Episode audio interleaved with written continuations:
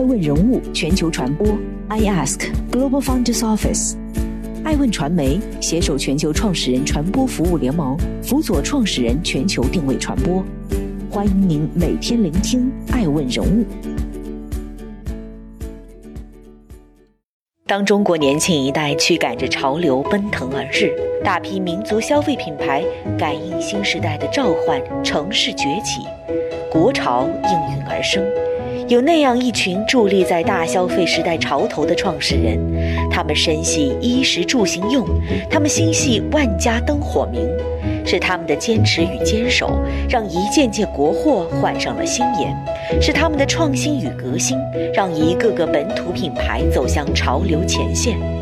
国货从此与众不同，消费从此别有洞天。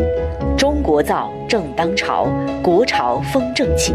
欢迎您收看《爱问顶级人物》特别系列《爱问顶级国潮人物》。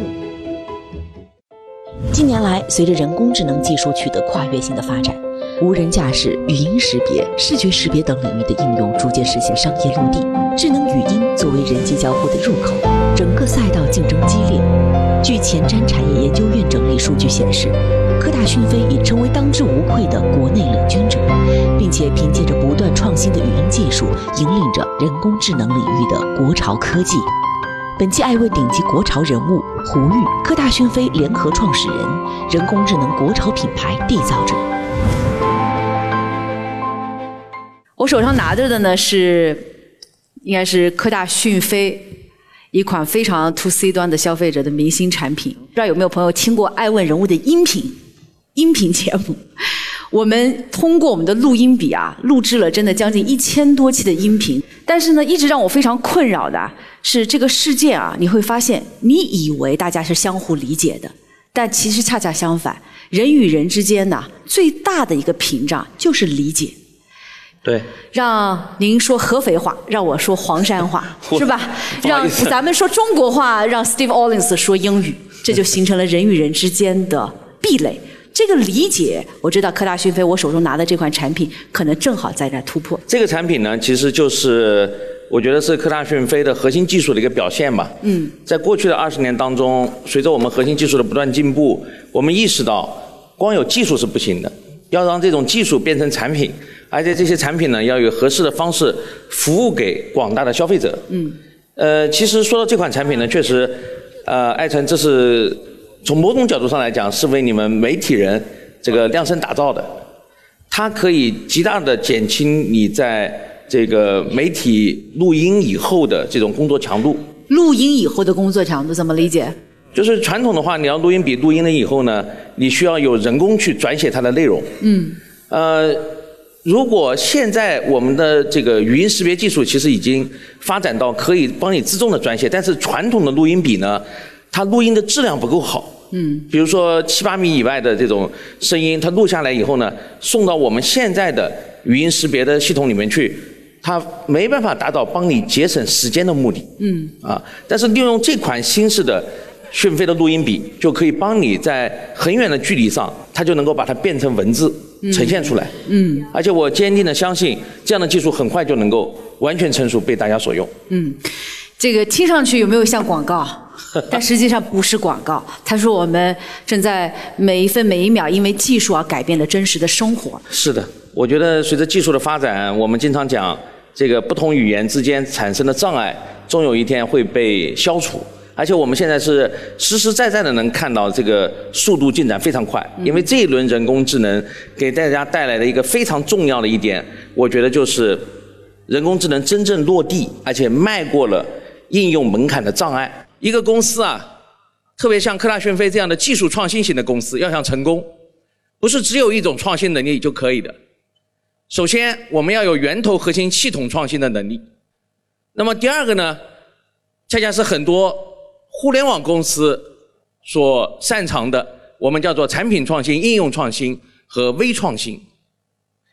那么除此之外呢，当你把技术做成了产品，想把产品变成商品的时候呢？又需要商业模式的创新，只有把这三种创新都结合在一起，才有可能成为一个优秀的、杰出的、伟大的公司。毫无疑问，人工智能公司已经成为资本的宠儿。斯坦福2019年全球 AI 报告显示，全球私有部门对人工智能的总投资达到了700多亿美元，其中对人工智能创业公司的投资为370亿美元。中国是人工智能领域最活跃的前沿阵地，AI 企业已经超过两千多家。但科大讯飞的成功并非一帆风顺，由于曾经缺少商业化落地场景，一度并不被资本看好。如今，科大讯飞在胡玉的带领下，终于真正找到了一条适合自己的技术商业化落地赛道，并从此在中国语音识别领域彰显出一骑绝尘的国潮本色。我刚才的友好要结束了啊，我接下来要开始进行质疑了和追问了。啊，科大讯飞在市场上当之无愧是人工智能语音领域的佼佼者。嗯，但是备受质疑的，大家会说，作为一家上市公司，科大讯飞啊，是一个不怎么赚钱的科技公司。是。那您作为科大讯飞的联合创始人。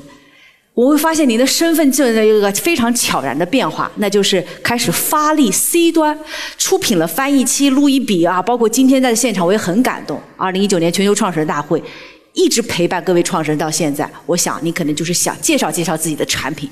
嗯，那科大讯飞到底是不是一个赚钱的科技公司呢？今天我记得是阿里的一位同事，他提到了现在的人工智能面临的挑战。嗯，我觉得现在人工智能整个。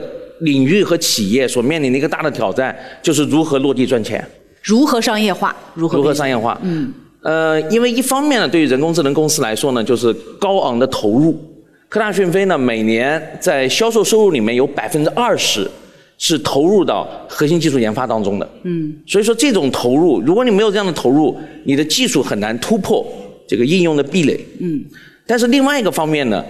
我们会发现，一个卖技术的公司在中国的这种当前的环境下，他想获得一个好的商业模式是其实是比较困难的。为什么呢？因为技术不值钱。技术不值钱，那什么值钱？啊，产品。产品和服务。呃，今天我还看到了有人提到了商业模式。中国的很多的创新还是在商业模式的基础上创新，比如说互联网里面的这个广告啊、游戏啊，还有这个电商啊，其实都是商业模式创新。嗯。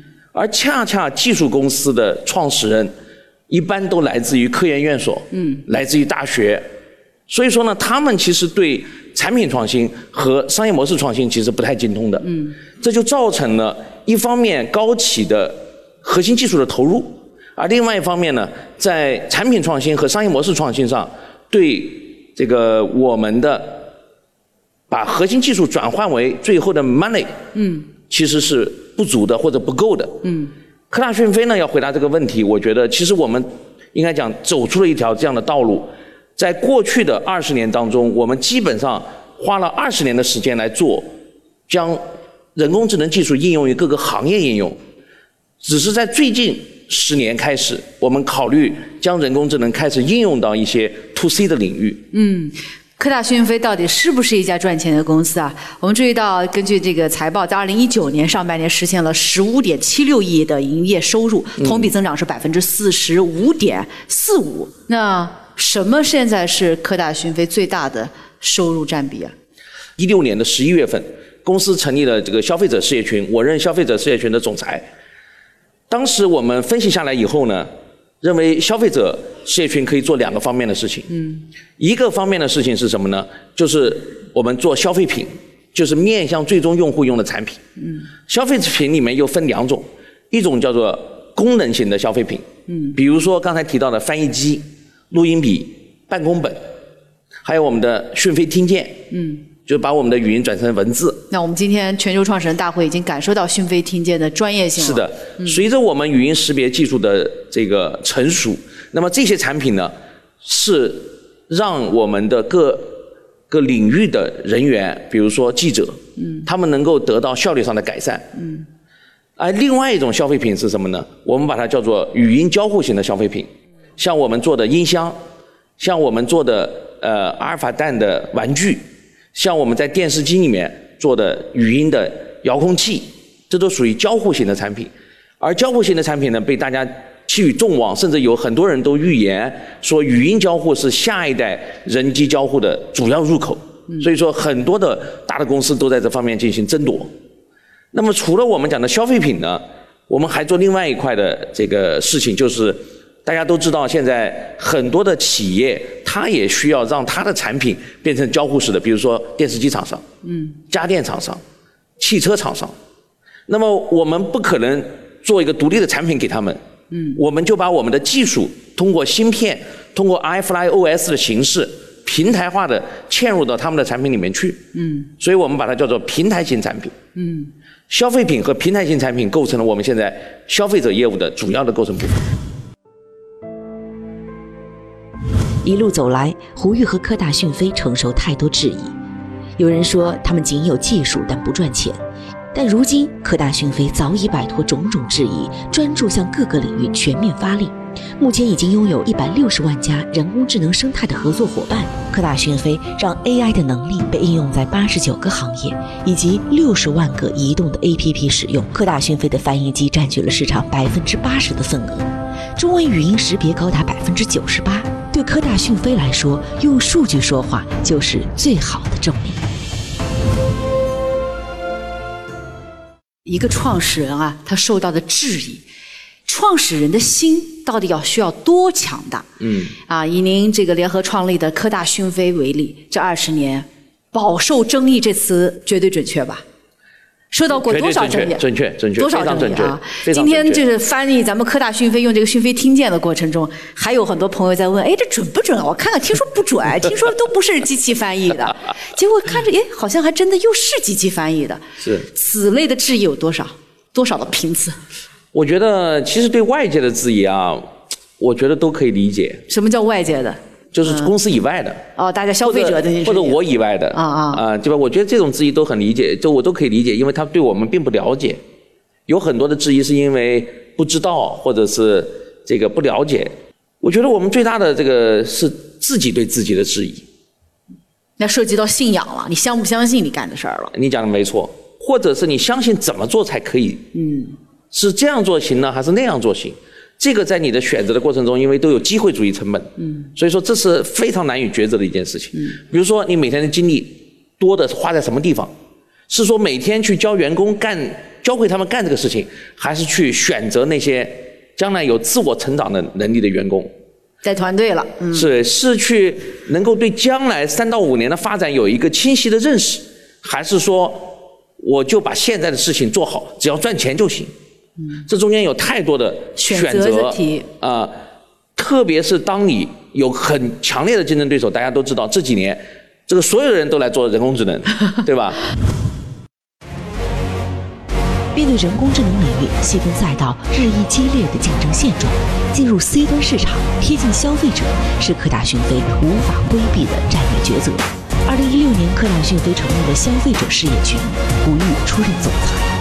三年过去了，在胡一的带领下，科大讯飞的 C 端产品正式进入国潮大军，实现了极数式的爆发。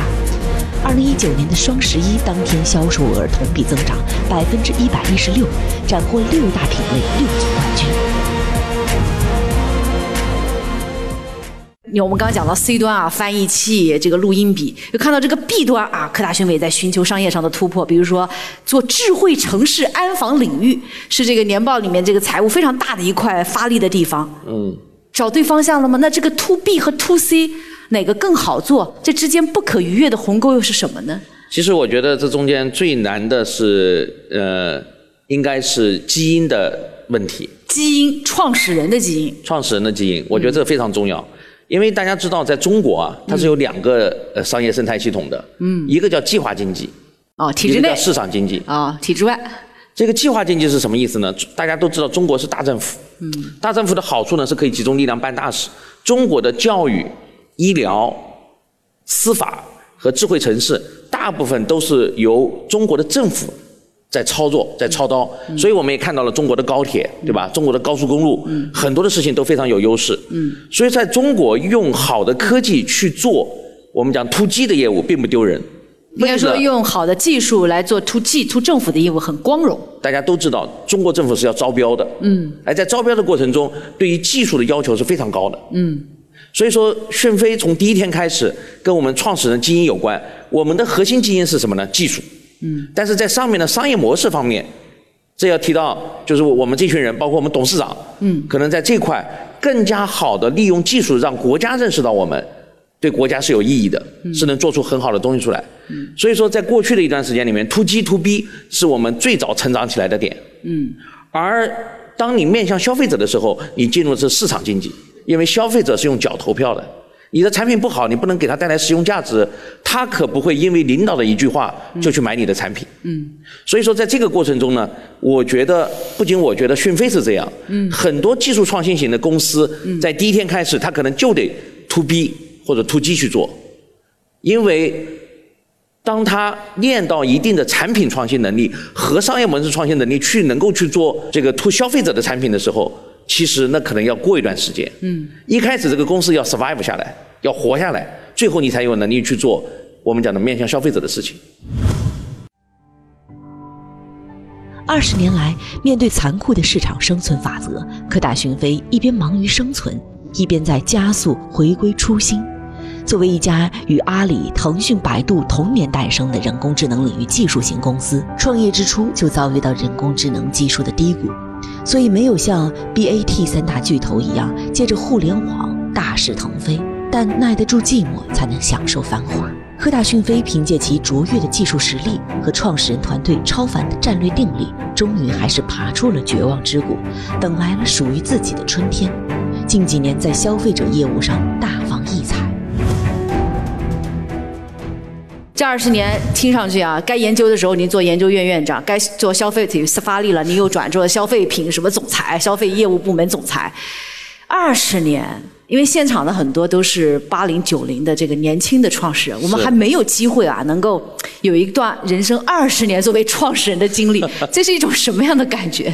从一开始的凭着一股冲劲，嗯，一种啊毫无畏惧的。初生牛犊不怕虎的干劲，嗯，到逐步的建立了自己对创业的系统性的想法。我自己感觉这一路走过来，其实是我们每个人成熟的经历。嗯，说到讯飞的历史啊，最远可以溯源到一九九零年，那个时候是世界人工智能的第二次的浪潮。那个时候国家就决定在八六三计划里面放入人工智能的成分。嗯，科中科大。在当时拿到了一个项目，就做这个人工智能的内容。到九十年代末的时候，我们这些成果都出来了嘛？那个时候您是怎么在中科大参与到这个国家呃，因为我的师兄，也就是我们现在公司的董事长刘庆峰，嗯，那个时候我们就认识，然后就进入了实验室。啊！但是我们当时不知道国际上的形势。当时国际上两千年的时候是人工智能的低谷，人工智能没有创业公司的啊，所以我们那时候我不讲嘛，一开始是靠一点这个。这个初生牛犊不怕虎的这种两眼一摸黑的就闯进去了。嗯，不知者无畏的梦想。但是正是在这种艰难的环境下，我们活下来了，一直熬到了第三次人工智能浪潮。那么同时呢，我们的业务呢，就科大讯飞的业务非常有意思，就是每年都有百分之三十到百分之四十增长。非常有意思，这个意思背后，这个和三十的增长。是什么心态？没理解。从传统企业的来讲的公司来讲呢，如果你每年能增长到百分之三十到百分之四十，非常好的业绩。嗯。但是从互联网的公司来讲呢，互联网公司的标准是三年涨十倍，也就是说你每年要达到百分之百以上的增长，你才是互联网公司的增长方法。那作为一个二十年的老创始人，您觉得这一年涨个百分之三十到四十，好吗？满意吗？嗯，两个方面吧，我觉得。相对于很多的人工智能公司来讲，我们应该讲是非常好的了。但是呢，如果你讲是不是达到了潜力的极限，嗯，我认为这中间还有很大的空间。嗯，因为在前十年中，我们一方面在完善技术，一方面在寻求各种可能性的商业模式。嗯，所以说最开始我们尝试到的商业模式是什么呢？是 to B 和 to G，帮助政府去做在教育、医疗。司法、智慧城市里面的各种各样的事情，嗯，但是到我们开始做 to C 的业务，就是我们的消费者业务的时候，其实我们已经意识到，一个公司的成功啊，跟你努力是有一定的关系，但是不是最主要的关系。选择比努力更重要。是的，而选择是什么呢？大概在十年前吧，我们开始弄清楚一件事情：其实做技术的公司在整个商业生态系统中间是最苦逼的公司，因为它离钱最远。离钱近的是什么公司呢？是大众品牌。一个 to C 的品牌是能够直接从消费者那里得到金钱的。嗯。而一个卖技术的公司离消费者有这么远。嗯。中间经过层层的组合包装，嗯，这个技术才会被消费者所使用。所以说。听起来好像技术是一个非常漂亮的一个事情，但是真正在商业生态系统的价值链条里面，它又非常靠后。嗯，所以说呢，呃，我们也意识到一个出路是什么呢？你要往商业生态系统的核心的位置去走。一九九三年，美国著名的经济学家穆尔提出了商业生态系统概念。意思是，生产商、销售商、消费者等群体共同构成了一个系统，每个部分各司其职，但又形成互赖互依共生的生态系统。科大讯飞联合创始人胡玉说：“公司与公司之间的竞争，就是在商业生态系统中地位的竞争。在新的智能物联网时代，将人工智能技术对接到终端消费品。”则是各个消费品公司最终的诉求，而科大讯飞的终极目标是要做这个商业生态的核心，做商业生态系统的构造者。你本来是一个。这个科研啊，研究院院长出身。我本来是个科学家，科学家应该过得很舒服啊。你这已经不是从科学家到企业家了，你直接从科学家到卖货了，带货了。那是什么样的一个基因啊？我们讲的创始人的基因，让你觉得这是一件值得去做的事情。今天啊，我每次我见到这个胡玉先生，我都很感动。他就跟我说：“哎，小艾，你你拿着我这这翻译笔，来来，你我跟你说说我这个机器。”我特别特别的感动，我觉得这是一个，这真的是这是时代创始人。在二零一八年的这个我们在 CES 嘛，对，拉斯维加斯，在那时候我们的翻译机啊，对吧？我们的录音笔啊，那个时候录音笔还没出来，嗯，但那时候翻译机已经出来了，对，啊，所以说这里面有非常多。你俨然就是一个讲解员。其实我回想回回答一下你那个问题啊，为什么我要去做这件事情？是因为我发现，嗯，如果你真的想做成功一家公司的话。我认为一个标志性的事件啊，但这个口气有点大，嗯，是你创造了一个公司能够成为一个商业生态系统的核心。我们看到的所有的世界上的伟大的公司都做到了这一点，比如说美国的 IBM、英特尔、微软、Google、呃 Amazon、Facebook，嗯，都是这样。为什么这么说呢？因为只有当你是一个商业生态系统的核心节点的时候，你才拥有全面的定价权，嗯。去作为一个商商业生态系统的控制者，只有两种办法。一种办法呢，就是你从生态系统的末端一点点爬到生态系统的核心节点。但是最牛的一件事情是创造一个新的商业生态系统。比如说谷歌，因为它有搜索和广告系统，嗯，它全面的塑造了我们讲的广告的业态。比如说苹果，因为它的这个 iPhone。它革命了整个我们讲的通讯体系和这个呃 information technology 就信息化体系，它成为了一个生态的核心。如果你要有一点野心的话，你想成为一个优秀并且伟大的公司，甚至是伟大的公司，嗯，你要有能力创造出一个商业生态出来。预见未来十年后的自己和科大讯飞，您希望它什么样？嗯，我希望十年以后的这个科大讯飞啊。真的能够成为在人工智能领域的一个领导者。当这个领导者并不是说那种压迫别人的，而是在于我们真正能够把人工智能与各个行业的结合，包括它所能给人类所带来的这些价值，完完全全的把它实现出来。嗯，其实十年的时间看起来很长，其实你要真正去。在上面不断的要去寻找你的着力点，并且不断的进行优化的话，我觉得也就是一一一瞬间的事情。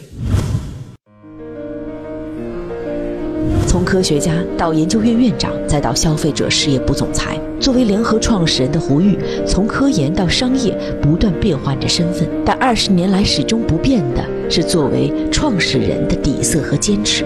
作为团队的核心领导者，心中那个五彩斑斓的梦想，在胡玉的心中从未褪色。他深耕 AI 语音识别技术，打造消费者国潮品牌，洞察商业生态终局。他选择认真做好自己。他相信一切困难都将迎刃而解。展望未来，胡玉坚持自己的坚持。再以十年为期，他要在人工智能领域创造一个全新的商业生态——问鼎 AI。感谢收看本期《爱问顶级国潮人物》胡玉，我是爱成。国货焕新颜，国潮风正盛。我们下期顶级人物再见。更多顶级人物，欢迎关注每周六晚十一点海南卫视，同步在学习强国 APP 直播。更多完整内容，欢迎关注爱问官网 iask-media.com。更多精彩内容，也可以搜索爱问人物抖音号 iaskleaders。爱问人物全球传播，iask Global Founders Office。